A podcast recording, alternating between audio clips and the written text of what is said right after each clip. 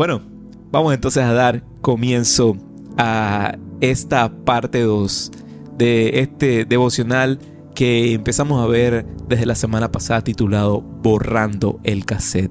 Hoy veremos la parte 2 de Borrando el cassette. Y para comenzar con lo que Dios tiene preparado para hoy, quiero leerte un versículo que encontraremos en Romanos capítulo 12, verso 2. Te lo voy a colocar aquí en pantalla rápidamente para que lo leamos juntos. Dice, así. No, se amolden al mundo actual, sino, sean transformados mediante la, renovación de su mente. Así, podrán comprobar cómo, es la voluntad de Dios, buena, agradable y perfecta. Exactamente así la voluntad de Dios para nuestra vida, buena, agradable y perfecta. Para comenzar el devocional de hoy, quiero hacerte una preguntita. A mí me encanta hacer preguntas. ¿Alguna vez te has detenido a pensar lo que estás pensando? Hmm. Suena como, como, como redundante, ¿no? ¿Alguna vez te has detenido a pensar lo que estás pensando? Bueno, te tengo una noticia. El ser humano, tú y yo, tenemos montón de pensamientos a diario, al día. En promedio, el ser humano tiene alrededor de 50 mil a 80 mil pensamientos al día. Muchísimos, muchísimos. Ahora estos pensamientos son variados, claro.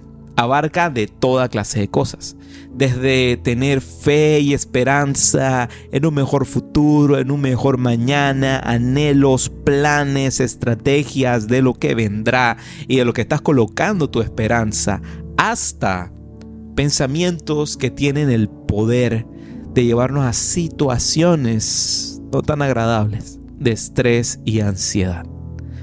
Temporadas en las que a ninguno, a ninguno de nosotros nos gustaría estar. Porque no son temporadas que uno disfruta ni que anhela, pero que es una realidad que nos encontraremos en algunos momentos, en algunos tiempos de la vida pasando esta clase de temporadas. Ahora, te tengo una clave, nuestros pensamientos direccionan nuestra vida. No, no, no hay que, no hay que em, sobreestimar lo que son, eh, no, perdón, no hay que desestimar lo que son nuestros pensamientos. Nuestros pensamientos direccionan nuestra vida porque la manera en cómo pensamos influencia en la manera en cómo nos sentimos y la manera en cómo nos sentimos influencia luego la manera en cómo actuamos. Así que podemos concluir que es importante tener cuidado en lo que pensamos porque al final aquello en lo que pensamos determinará cómo vamos a actuar. Esto es algo que muchas veces, muchas veces, solemos dejar en piloto automático. Bueno, que la mente de rienda suelta, rienda suelta, y lo dejamos como piloto automático en nuestra vida. Y llegamos a la conclusión que es imposible para nosotros dejar de pensar como pensamos lo vemos como, como, como algo, ¿cómo así? Controlar, o sea, gestionar mis pensamientos. No, pero eso va en piloto automático. ¿Yo cómo voy a, a determinar qué pienso y qué no pienso? Y cuando tenemos esa visión de nosotros mismos, permitimos que aquellos pensamientos negativos influencien nuestra mente y nuestro corazón y sean aquellos que tomen el control de nuestra vida, nuestras emociones, nuestras acciones. Y cuando las acciones son repetitivas, desencadenan en qué? En hábitos. No desestimes la importancia de nuestros pensamientos. Ahora, poco a poco, poco a poco, no, no, no son cosas que pasan de la noche a la mañana, poco a poco, sin darnos cuenta, estos pensamientos negativos nos empiezan a acorralar y a llevar a ciertos sitios inestables y oscuros. Y claro, es cierto, muchas veces es imposible, imposible, imposible, imposible controlar lo que pensamos. Pero, pero, si podemos, ojo, repito, es imposible controlar lo que pensamos, pero sí podemos controlar cuáles pensamientos se quedan en nuestra cabeza, se quedan ahí, qué sé yo, como, como inquilinos ahí sin pagar renta. Se quedan ahí en nuestra cabeza días, meses, años. Y es, y es, y es importante no dejar eso eh, por fuera, porque a lo largo, a largo plazo, si permitimos que aquellos inquilinos indeseados se queden por más tiempo del que deberían quedarse, terminarán apropiándose del condominio de nuestra mente e influenciar en toda nuestra vida. Por eso es importante tener disciplina en qué estás pensando. Sé que suena imposible, sé que suena imposible. ¿Cómo así, pastor? Dice que, ay, controlar nuestros pensamientos ni que uno fuera, ¿qué? Un X-Men. que suena imposible. Y quizás hasta un poco insensible. De repente pensarás que, no, pero me estás pidiendo más de lo que yo puedo hacer. Colocar en, en nosotros aquella perspectiva, aquella manera de ver los pensamientos. Y parece como una tarea, wow, imposible de hacer. Ya que muchos de nosotros, y ahí me estoy incluyendo, tenemos una imaginación eh, bárbara, bárbara que va corriendo a millones de millones de kilómetros por hora. Que en ocasiones es muy privilegiada porque, uff, podemos tener eh, eh, fluidez en pensamientos, en creatividad para imaginarnos toda clase de panoramas y de escenarios para, para, hacer, para ejercer creatividad, qué sé yo. Pero ahí está el arma de doble filo. También pensamientos que corren a kilómetros por hora pueden también correr en dirección a pensar en cosas negativas. En mi caso te puedo contar un poquito de lo que viví en una temporada. No voy a entrar en detalles porque aquí nos quedaríamos mucho tiempo.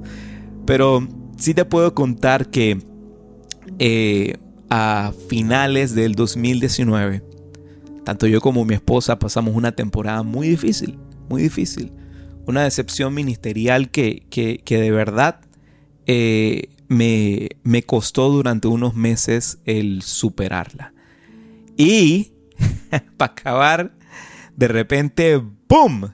A comienzo del 2020 llega COVID. Ay, Dios mío. Te digo que a final del 2019, yo, yo, yo siempre había escuchado personas que hablaban acerca de, sí, de que tuve un ataque de ansiedad, de que estoy pasando por depresión, pero yo no sabía que era eso. Honestamente yo jamás había experimentado eso en mi vida. Pero durante esos meses, durante los últimos meses del 2019, inicio de los primeros meses del 2020, sí te puedo decir que experimenté lo que es eso. Y, es muy real. Es muy real personas que pasan por eso. Y, y, por eso tanto mi esposa y yo no, Jamie y yo no tomamos a la ligera cuando alguien está enfrentando una temporada de esas y está luchando contra eso porque es muy real. Pero te digo que, que así mismo como lo empecé a experimentar, eh, también Dios en su infinita sabiduría empezó a trabajar y a hacer cosas en mi vida, en la vida de mi esposa. Y te digo, lo que pareciera de repente también como una temporada que, inició con mucho miedo, con mucha inseguridad, que fue el 2020, fue un tiempo que me ayudó para hacer un stop, hacer un alto y, poder eh, hacerme esas preguntas que te acabo de decir hace un momento. En, ¿Por qué pienso lo que pienso? ¿En qué estoy pensando? Y, evaluar eh, hasta dónde Dios nos había llevado en nuestro caminar. Y darme cuenta que, hey, hay temporadas que, vienen y que van, pero lo único que es estable y constante es la voluntad de Dios para tu vida. Si estás pasando ahora, ahora de repente, en una temporada de escasez, en una temporada de dolor, en una temporada de depresión, te digo, es eso mismo, una temporada. Ese tiempo me, me permitió hondar más en mi relación con Dios y, y poco a poco eh, ganar terreno y, y conquistar en medio de eso. Lo que quiero decirte con todo esto es que hay esperanza en Cristo Jesús. Hay esperanza en Cristo Jesús. Si a diferencia mía, em, si eh, ansiedad y depresión son temas con los que no has luchado por una temporada, sino que has luchado toda tu vida, incluso capaz lo tienes hasta diagnosticados. Quizás ya te habrán diagnosticado, te habrás atendido con algún profesional de la salud a los cuales respetamos mucho, porque te digo, sí es importante también verse con un profesional de la salud, porque son personas que Dios ha capacitado y que ha puesto para ayudarnos. Pero si has luchado con eso por una temporada muy larga, quiero decirte algo, no eres tu diagnóstico. No eres tu diagnóstico. Eres quien Dios dice que eres, más que vencedor en Cristo Jesús. No te quedes con eso solamente. No eres tu diagnóstico. Podrá tu diagnóstico de repente reflejar ser una radiografía, una fotografía de un estado actual. Pero eso no es tu condición eterna. La eternidad va mucho más allá, ya que la eternidad del creyente no está asociada con este tiempo que estamos transcurriendo, que estamos viviendo. La eternidad del creyente está en Cristo Jesús, autor y perfeccionador de nuestra fe. La vida ciertamente es complicada y aún así, estando en Cristo, eh, no somos exentos a sufrir y a ser lastimados por la vida, no. El cristiano sufre y vive eso como cualquier persona. Pero existe una gran diferencia y siempre le he dicho, contamos con esperanza. Este mundo en el que vivimos es duro, es cruel y no pelea de manera justa. No pelea de manera justa. Pero nosotros no vivimos ni peleamos de la manera como se vive y se pelea en este mundo. Las herramientas de nuestra obra no son para manipular, sino para redimir.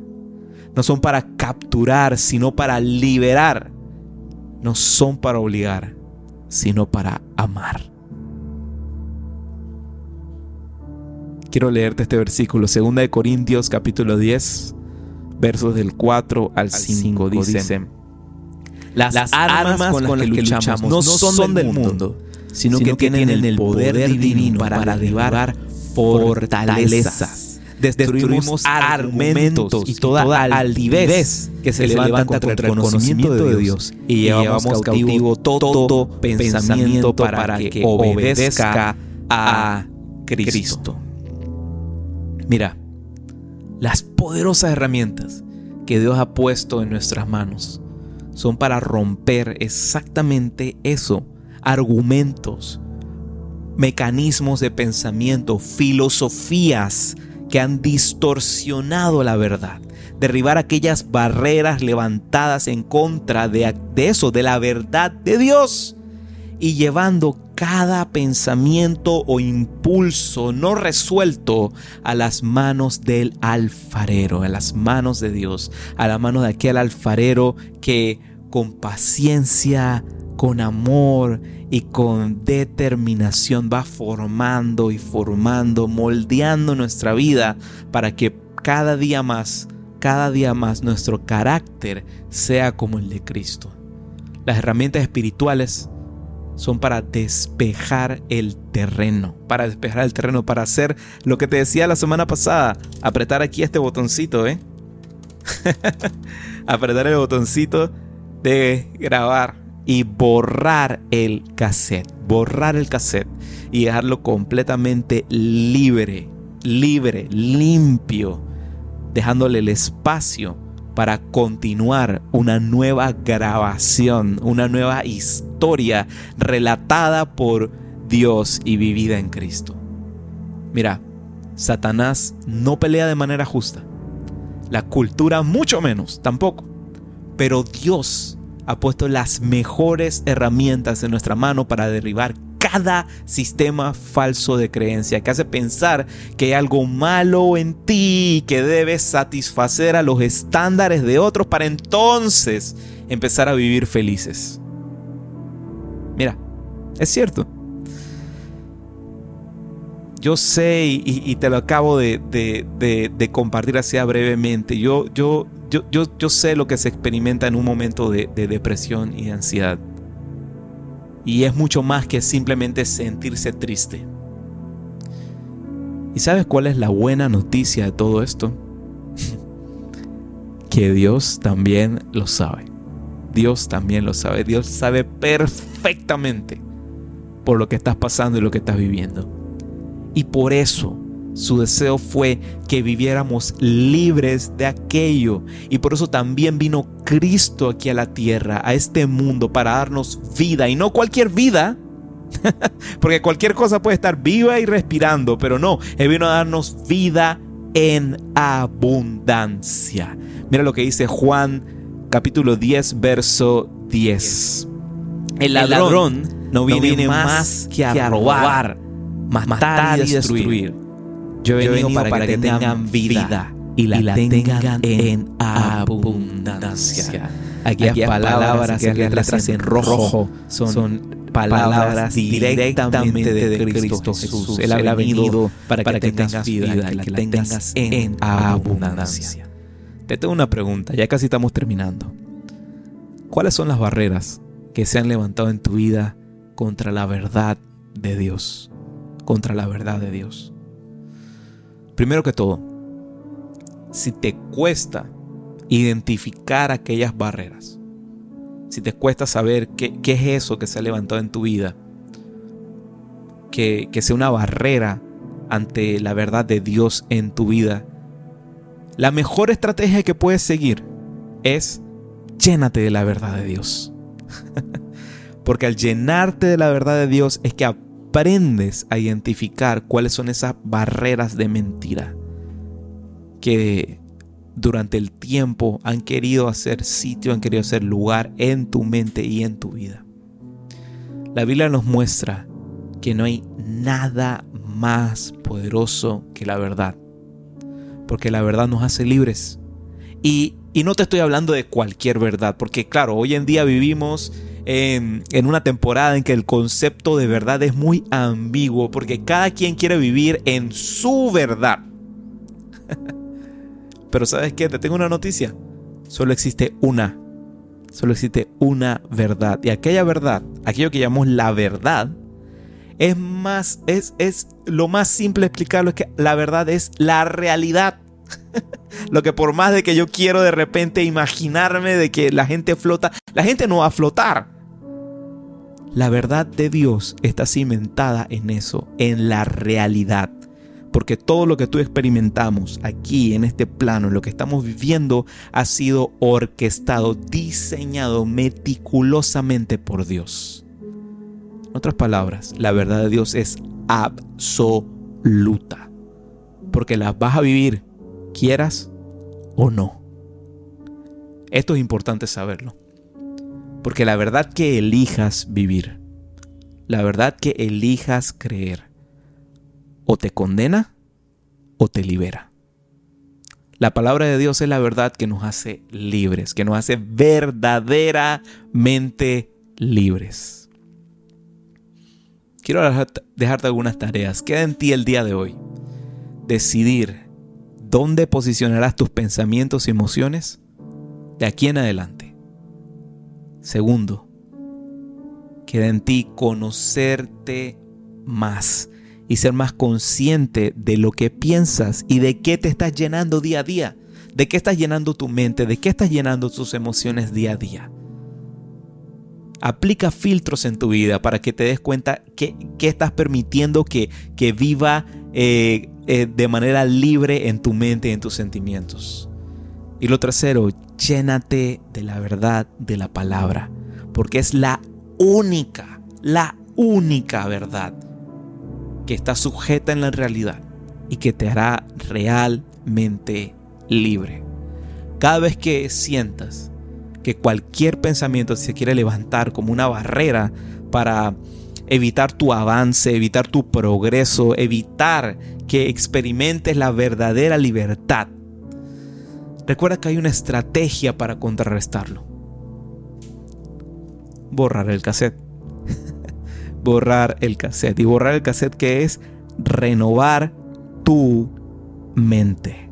Renovar tu mente. Que la palabra de Dios renueve tu mente. Porque al igual como tenemos que limpiar nuestras casas día a día y si bueno, de repente vives en un apartamento y abres el balcón, sabrás que por más limpio que lo puedas tener, de repente comienza a ver polvito donde sea, donde sea, donde sea. Aquí un, una pequeña queja aquí.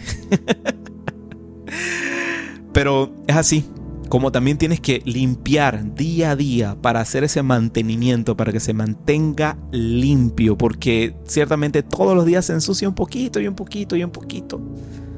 De la misma manera, debemos procurar mantener la limpieza en nuestros pensamientos, renovar nuestra mente, porque nuestros pensamientos determinan nuestras acciones.